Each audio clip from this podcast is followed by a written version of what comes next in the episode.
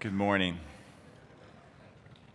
You know, in, in preparing for this message today, I just really did enjoy thinking about the joy that you bring in my life. And um, as many, most of you know, I have a big family anyway, but um, I really, really tell people that you're my family because we've just been together for a long time. And if I've not known you for a long time, um, I, I, love being a part of this, of this church family. And um, We've been in a series together. And by the way, if you're, if you're joining us on uh, uh, our videos, um, thank you for joining with us uh, online. And um, if you're a guest here, thank you for being uh, here with us today. I'm, my name is Greg. I'm one of the pastors on the team here. And uh, we've been in a series together in 1 Peter called Not Home Yet. Not Home Yet. And the theme here is about how, how do I live in this world? And last week in particular, uh, uh, Rick, Rick, Myers, who did a great job, by the way, he did a great job. Um, he talked to us about suffering and suffering well. And so, actually, this message kind of picks up from that aspect of suffering and it begins to speak to us in light of the suffering. And so, this week is, is actually directed towards the pastors even though it's talking to the pastors, I think there's things that we'll all benefit from. So uh, don't tune it out if you're, if you're not a pastor. Um, this is actually written for all of us and for our understanding. So I want to read our text first before I, before I pray. So 1 Peter chapter 5, and we're in verses 1 through 4, say this. So I exhort the elders among you as a fellow elder and a witness of the sufferings of Christ as well as a partaker in the glory that is going to be revealed. Shepherd the flock of God that is among you, exercising oversight, not under compulsion, but willingly, as God would have you, not for shameful gain, but eagerly, not domineering over those in your charge, but being examples to the flock. And when the chief shepherd appears, you will receive the unfading crown of glory. And our big idea that we're going to be looking at today is this it says, Despite suffering, pastors are called to faithfully care for God's flock. So let's pray together.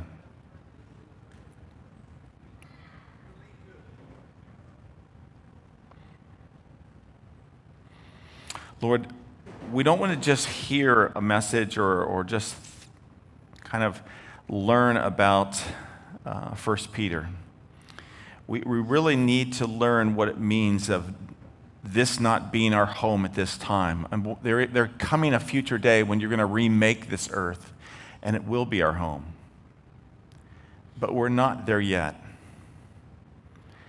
And this place that we live in, we're actually, it's a mission field for us. It's a place that's filled with difficulties and uh, sufferings and opposition and disappointments and brokenness and sin and fear. And so, Lord, we want to hear your word as to how we should live. And in suffering, we want to learn how to live in a way that brings you glory.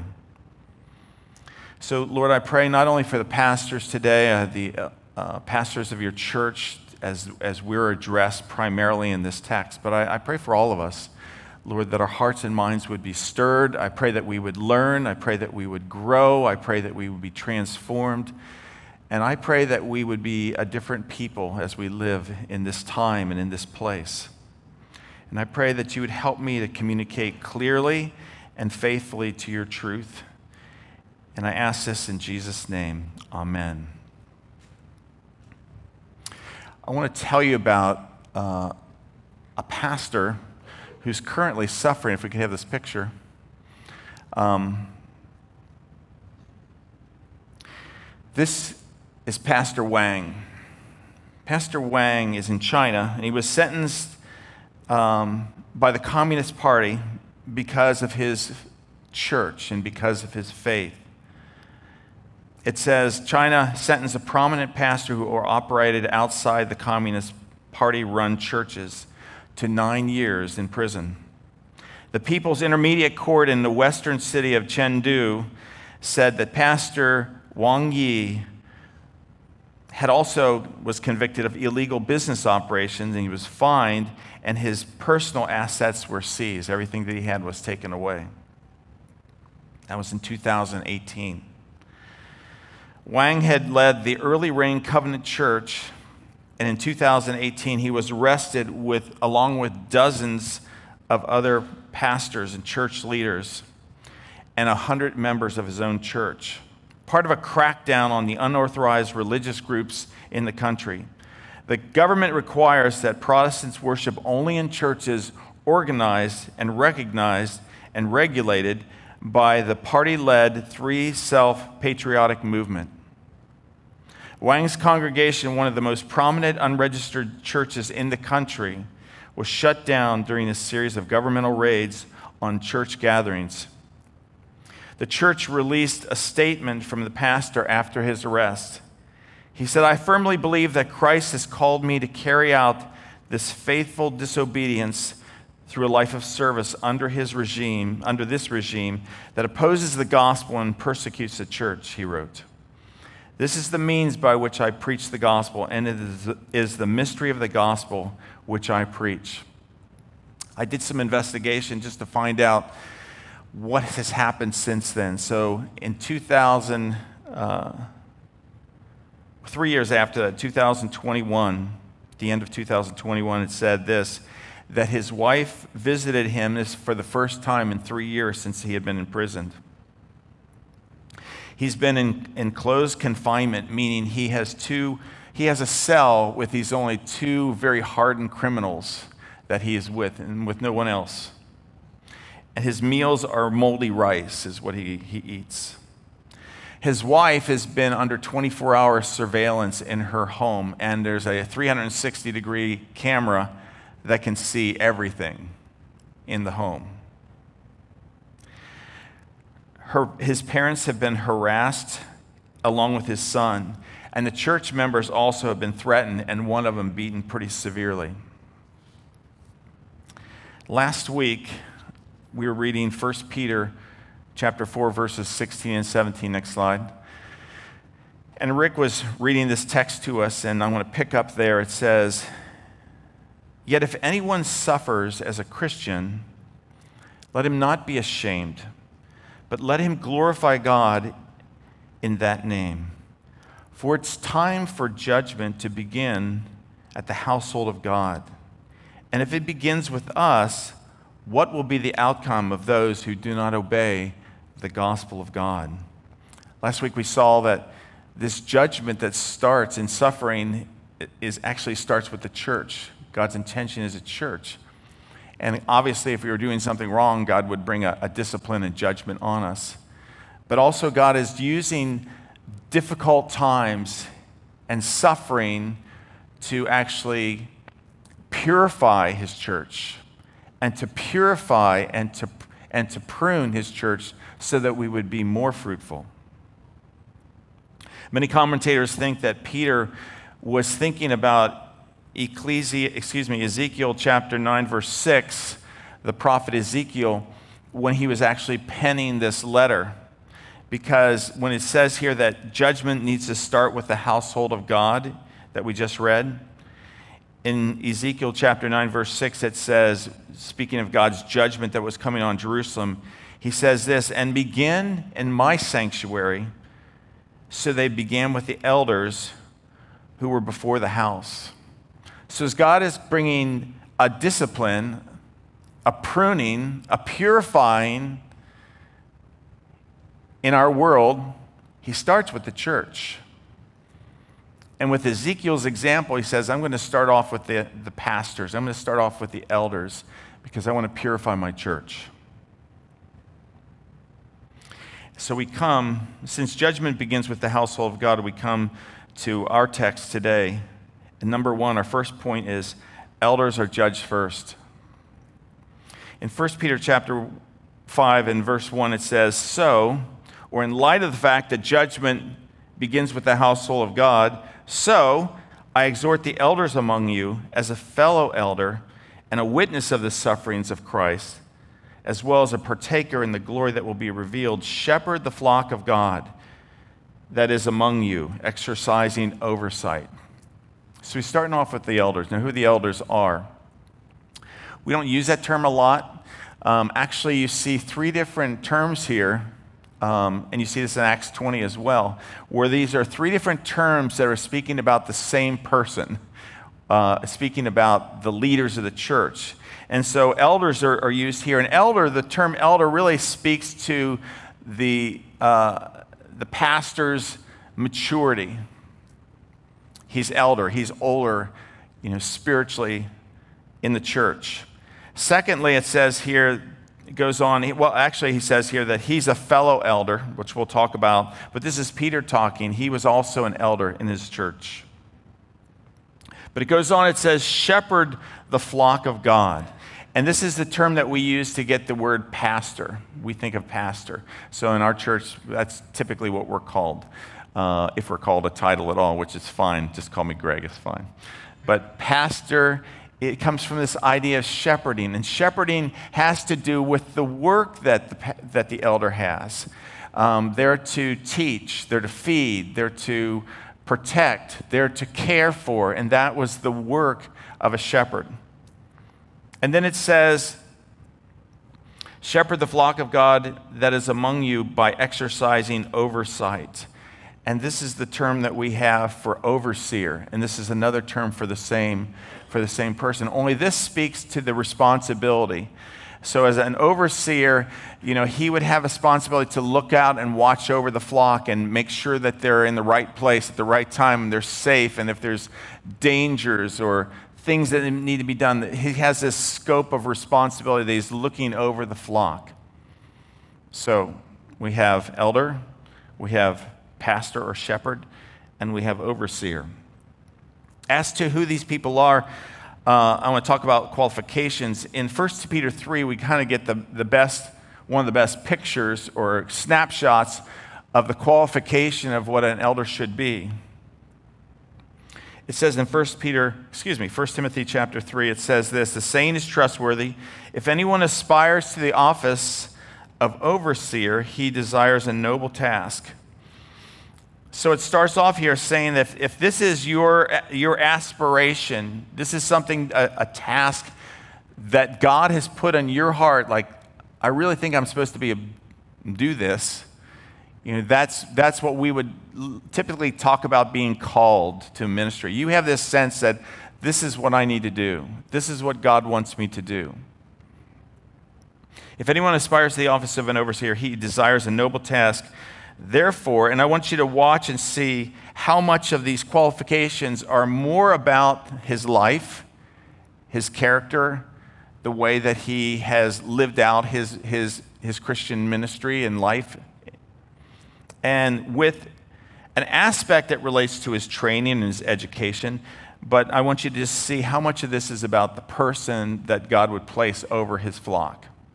It says, Therefore, an overseer must be above reproach, the husband of one wife, sober minded, self controlled, respectable, hospitable, able to teach, and that's where our teaching aspect comes not a drunkard, not violent, but gentle, not quarrelsome, not a lover of money.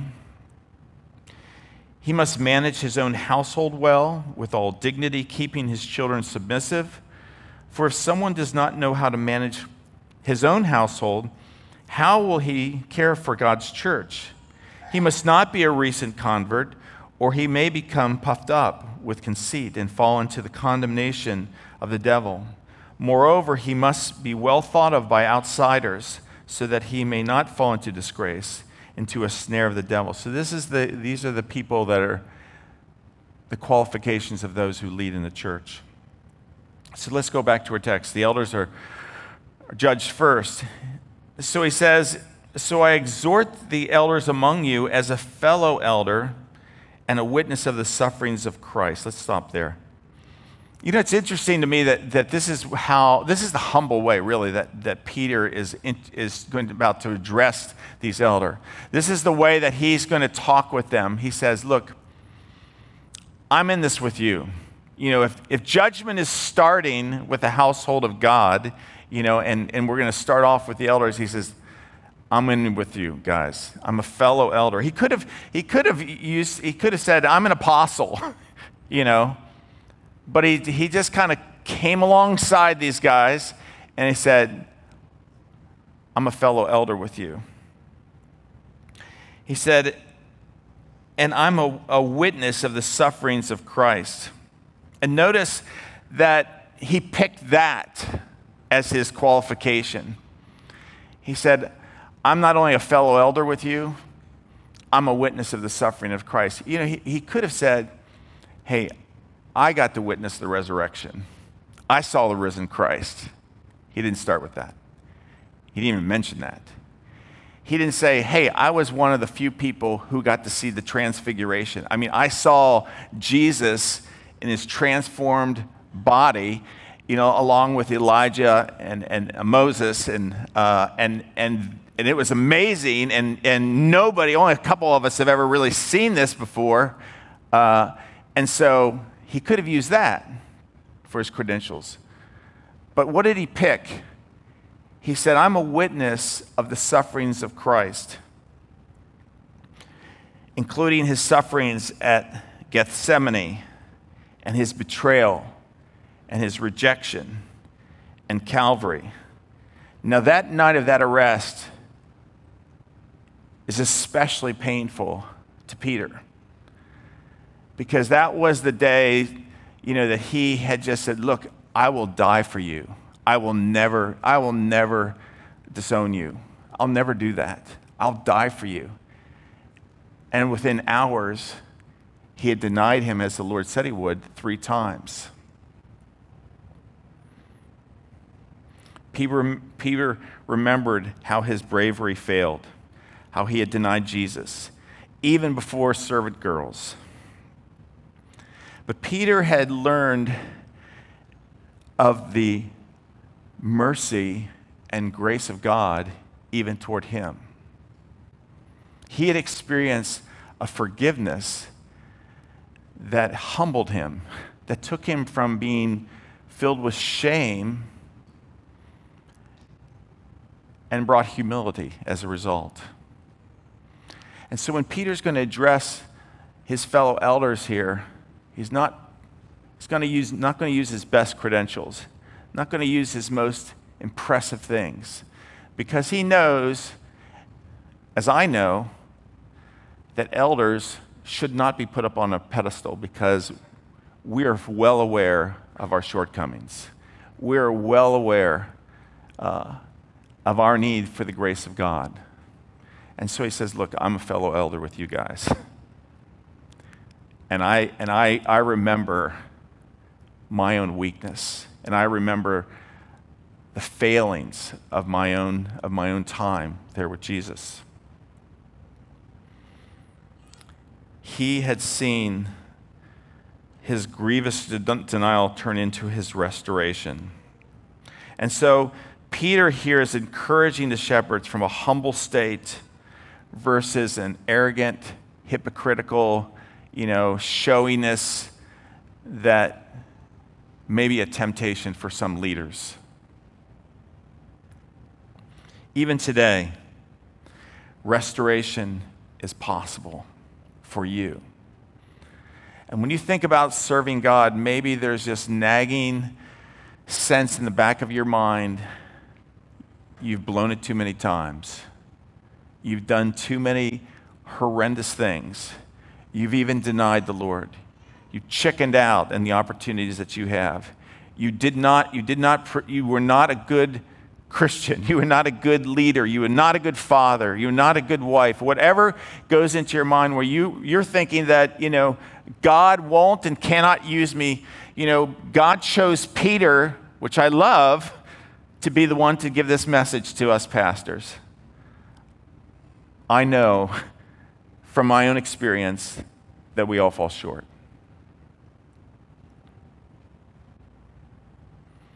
There is grace. There is an abundant grace available to us as believers. And so, as the Lord is bringing a judgment, even on his church, and we're talking about the pastors first, we lay, a, we lay a foundation once again of our need for a Savior, of our need for grace, of our need for His mercies. But elders are judged first, but also elders are held accountable.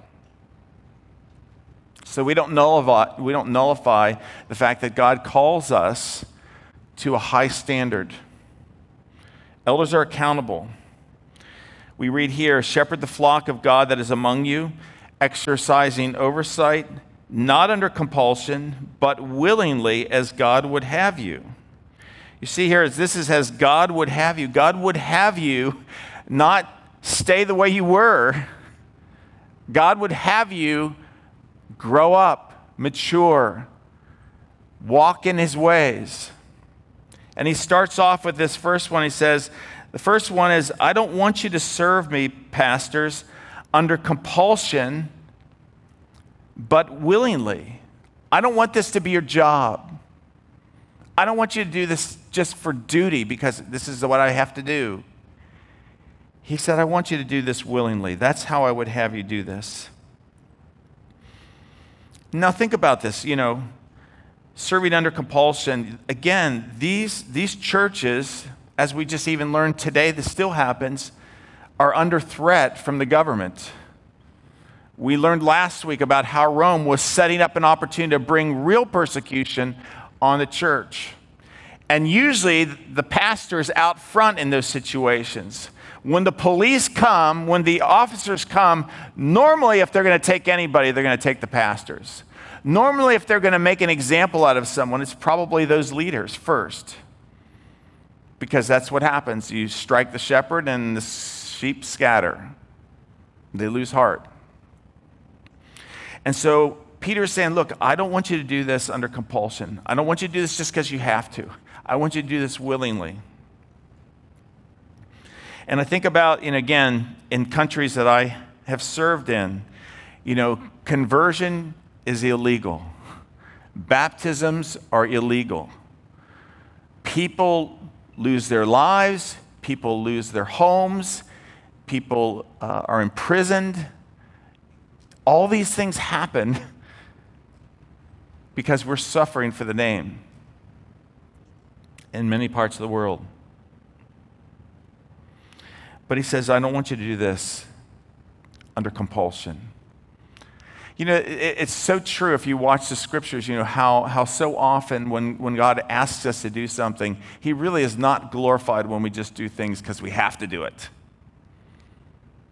when so much of our Christian life is, is just kind of under habit or under compulsion or because we know it's just the right thing to do kind of thing, you know, God loves a cheerful giver. God loves it when we reflect His heart, and it's by His Spirit that we really want to do these things. We're really eager to do these things. C.S. Lewis said this. He said, A perfect man would never act from a sense of duty. He's all, he always, he'd always want the right thing more than the wrong one. Duty is only a substitute for love of God and other people, like a crutch, which is a substitute for a leg. Most of us need the crutch at times, but of course, it's idiotic to use the crutch when our own legs, our own loves, tastes, habits, etc., can do the journey on their own we, I'm glad that he, he acknowledged that sometimes we do do things under duty. Sometimes we do need a crutch. And we're not perfect. But let's not set our, let's not set our eyes and our standards and our heart on being content that we're serving just because this is what we have to do. As we continue, 1 Peter chapter 5 it says, Shepherd the flock of God that is among you, exercising oversight, not under compulsion, but willingly, as God would have you, not for shameful gain, but eagerly, not domineering over those in your charge, but being examples to the flock. Let's take this second one here. Not for shameful gain, but eagerly. He said, I don't want you to do it whether it's for shameful gain or even just for money. I, I don't want you to just, this isn't like for money that, that you're serving the church. He said, uh, you know, greed is not to be part of your motivation in doing this, in doing this service to the flock of God. We talked about don't do it out of duty, don't do it out of greed. Now, a wage was granted uh, in several places, but 1 Corinthians 9:14 says a workman is worthy of his wage. And so there's nothing wrong with paying a pastor. But if the pastor is there in order to gain wealth or just get rich or he's just greedy, and in some circles that may that does happen. He said, I don't want you serving that way. And then he says, not for shameful gain, but, but eagerly. Again, he, he would want them to do this um, with a heart, you know, to really care for people. And it goes on, it says there, not domineering over those in your charge, but being examples to the flock. Not domineering, that means when you, when you care for my flock, when you care for my sheep, when you care for my lambs, I don't want you to be harsh. I don't want you to make threats. I don't want you to use intimidation and force. I don't want there to be excessive use of your authority. I don't want to be selfishly motivated. Your leadership is for your good and for your satisfaction or for your agenda. He says, I don't want that. Not domineering over those in your charge, but being examples to the flock. And these, it says here that these people are in, in their charge. You see, they will be held accountable before God to some degree for how the flock does. There's a, there's a, there's a, a measure of responsibility for your lives that, the, that the, the pastors of your church will feel for you and will be held accountable before God. But it says, pastors, be examples to the flock. Elders are to be humble, they're to be examples. No one is more involved with the work of the church than the shepherd. The shepherd should be, it says, the shepherds who are among you, they should, they should be among the flock. They should know the flock. They should care about the flock. The, the, the flock should be known to them. And the word overseers here is the word that can, can be translated guardians. The, the, God has put some guardians in the church to protect and to watch over. You think about guardians in, in a context of family, the guardians of your kids, you know, guardians of your household. People who, who really have a heart interest in the well being of the family. Their lives should speak more powerfully than their eloquence. Pastors should not be primarily known for their eloquence, how impressive they are. And some of us never will be. but it's our lives, it's the pastor's lives that should be the primary, weightiest encouragement and example, equipping and, and caring for the flock. They need to have bold resistance to evil. They need to be protecting they need to lay their lives down for the flock. In trials and suffering, though, shepherds are even more important, you know, when things get really bad. When things get really bad, the shepherds need to be there. They need to be, they need to stand up and they need to protect and they need to be on the front. I think about all those movies, you know, you have the big armies coming, and I always think, wow, these kings, they're like on the front line and they're just running up, like in Lord of the Rings, you know, they're just running up against these massive crowds. I'm thinking they're on the front line and they're running into this, into this battle, as opposed to some other movies when you see like the kings kind of way up outside, kind of sitting on the mountainside, and they're kind of watching from up there. The, the pastors, the elders need to be on the front.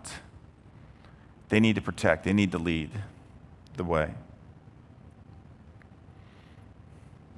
And in suffering and trials, they gain more importance.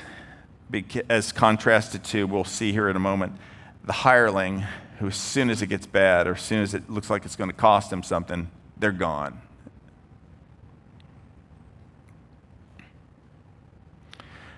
The love of Christ opens their heart to share in your joys and your griefs.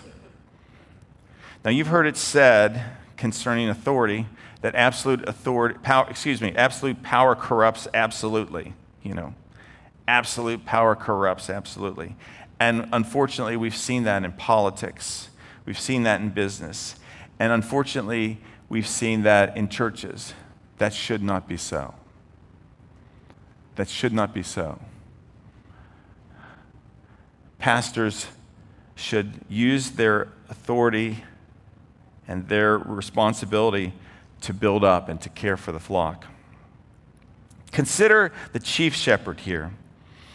In Mark chapter 10, verse 45, it says this For even the Son of Man came not to be served, but to serve and to give his life as a ransom for many. He didn't come to take and to receive and to be, and to be served. He came to give. He came to lay his life down. He came to care to the, to the uttermost for his people. Speaking of himself as a good shepherd in John 10, he says this. He said, I am the good shepherd. The good shepherd lays down his life for the sheep.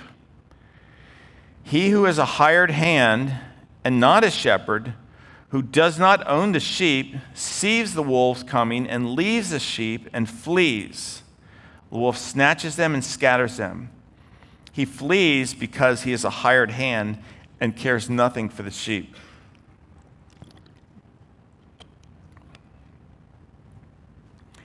That's what our shepherd is. That's, that's what he's like.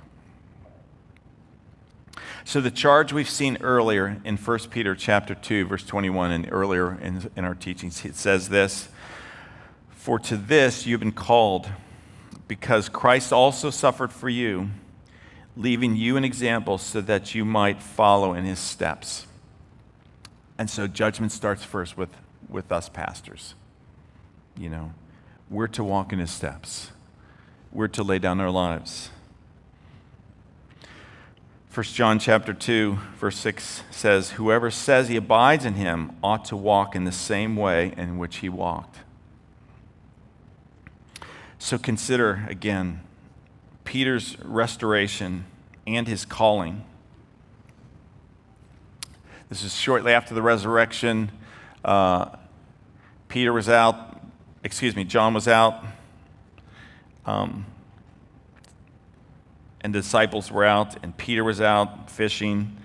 And it says in verse 15, it says, When they had finished breakfast, Jesus said to Simon Peter, Simon, son of John, do you love me more than these? He said to him, Yes, Lord, you know that I love you. He said to him, Feed my lambs. He said to him a second time, Simon, son of John, Do you love me? And he said, Yes, Lord, you know that I love you. He said to him, Tend my sheep. He said to him a third time, Simon, son of John, do you love me? Peter was grieved because he said to him a third time, Do you love me? And he said to him, Lord, you know everything. You know that I love you. Jesus said to him, Feed my sheep. You know, to love Jesus is to care for his people to love his people, and especially this calling to elders. You know, this is what God would have us do feed them, tend to them, protect them, nurture them, care for them. So the elders are judged first, and the elders are accountable. And lastly, faithful elders are honored it says in verses 1 and 4, it says this it says, So I exhort the elders among you as a fellow elder and a witness of the sufferings of Christ, as well as a partaker in the glory that's to be revealed. And verse 4 And when the chief shepherd appears, you will receive the unfading crown of glory. You see, pastors are not to be motivated by duty or by greed or by power but by reward. By reward. There's a promise here that there's a reward, there's a, there's a crown if the, if the elders serve him faithfully. And, you know, in Revelation uh, chapter 4, it talks about these elders and how they've got crowns on. I don't know how long into eternity this will be. I don't think it's very long into it because I can't, I can't even imagine wearing a crown in front of the Lord very long. But all these elders, it says, are going to take t- these 24 elders, it says here, they're going to take these crowns and they're going to cast them at his feet. Because we know the only way that we can be faithful, the only way that we can love the flock the way he loves the flock, it's, it's because of him. We love because he first loved us. But he will honor us, and we will give the glory back to him. To pastors, our final suffering, that whatever it is between now and the grave or now and his return, final suffering here will lead to final glory, will be glorious for us. And when he appears, faithful elders will be honored. Even Peter, who denied Jesus, will receive and receive full restoration. He's anticipating being a partaker in the glory yet to be revealed and to receive the unfading crown of glory. That's what, that's what those of us who serve hope for. That's what we look to. That's why we're serving. So, the big idea is despite suffering, pastors are called to faithfully care for God's flock. Could I have the worship team come? So, how do, how do we apply this? You know, how do we apply this? You think, Greg, I'm not a pastor. We'll get to that. But in this context, you know, we're, we're talking about God's purifying judgment, God's purifying pruning. And we started with pastors. But application number one if judgment begins with the house of God, in what way does God seem to be prompting you or us as church to grow and change? And how about you personally? Like, how does God want to judge, how is God judging us as a congregation? You know, we get lots of good teaching. We have a lot of times the standard and example of what Christ would do and how he lives and how he would act. How would God, how would God evaluate us as a church family? And we can bring that down to you personally. Is there something that in your mind you think, you know, God has convicted me that we as a church should be more like this more gracious, more forgiving, uh, more upbuilding, building other people up, more loving of people who don't think the way we think. We talked a few weeks ago about how, how are we thought about about what we're against or, or are we thought about the way we live in a way that's, that really attracts people as well? So, you know, as God has a purifying gaze at us, what is he convicting us of? What, is he, what does he want to change? And what, for you personally, what do you think it is that God would put his light on? And secondly, and let me say this before I go second. I, I got second up there, but let me say this. You know, it said there in that section that, you know, God's going to start off with his own church, but it said, but, you know, basically, and how bad is it going to be for those who don't even know God? You know, God, God, God disciplines his own. He loves his own enough to, to train us and to challenge us, to correct us.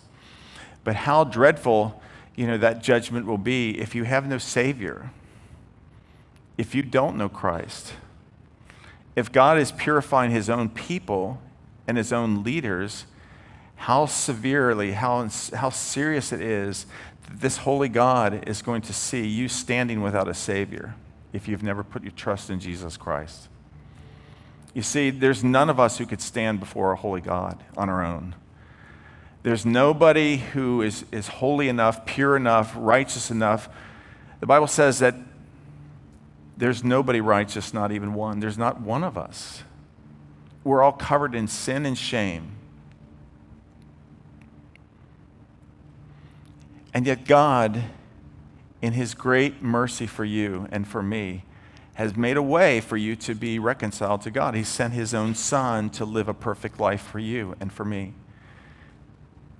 He, he kept the ways of God. All His motives were right, all His performance was perfect. None of us can do that. He said, I came to seek and to save the lost. I, I came here not to be served, I, I came here to serve you by dying on the cross for you. The righteous dying for the unrighteous in order that we have a way to God through Jesus.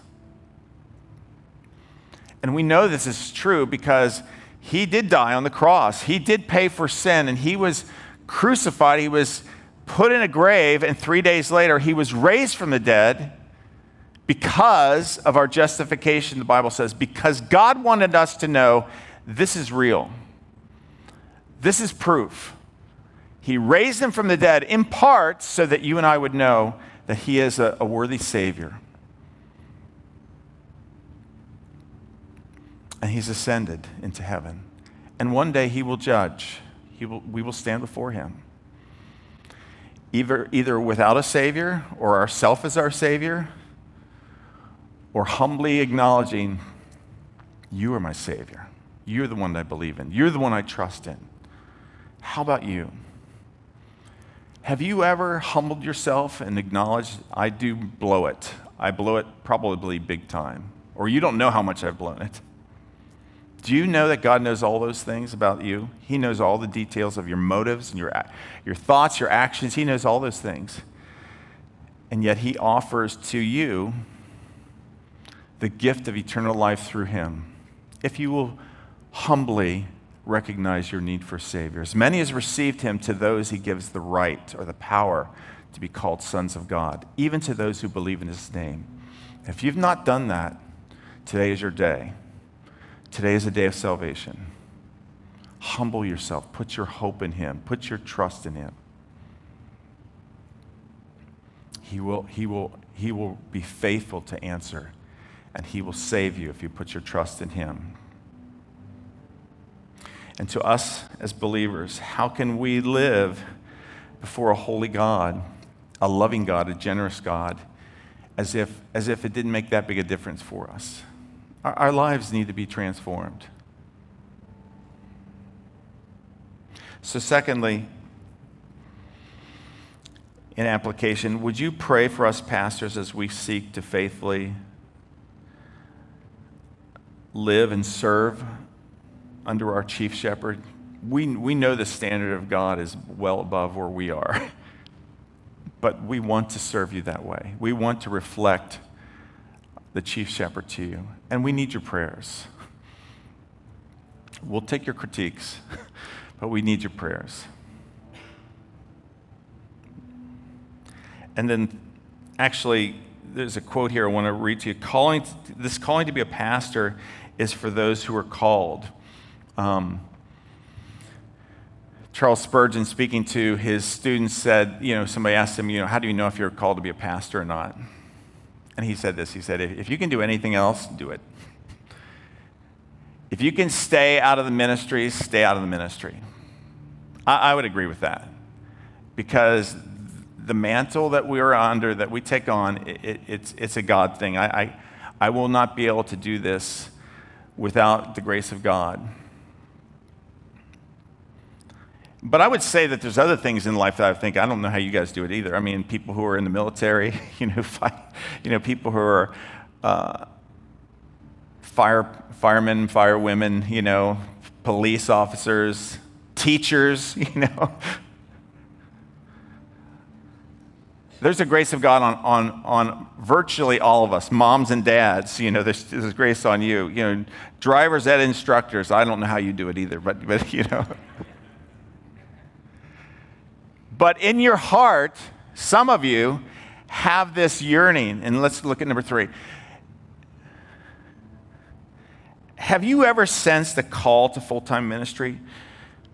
Would you take a step in letting us know so that we can walk with you in your evaluation and training?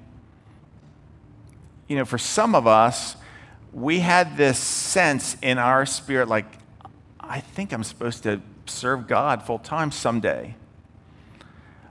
And we usually disqualify ourselves very quickly. We say, but I know that I, I got to get this together in my life first. And, you know, I know that I've got all these problems. And, and, we make, and we have all these excuses, but there's this sense in the back of our mind like, I think God wants me to do ministry. You know, and, and I would even broaden that. Maybe it's not a pastor, but it might be, uh, you know, women out there that you feel like God maybe has called you into ministry. And you have reasons why you think you you, shouldn't do that. You can't, you can't do that. But there's this longing, there's a sense. And I'd say, like Spurgeon, look, if you could do something else, do it. But if you can't do anything else, I'd like to, I and the other pastors, we'd love to come alongside you and, and, and help you explore that, and help you nurture that, help you, help you in those things. And I would hope that you'd let us know that while it's happening in your mind or soon, because I think, like I said, you know, we would walk with you through that process.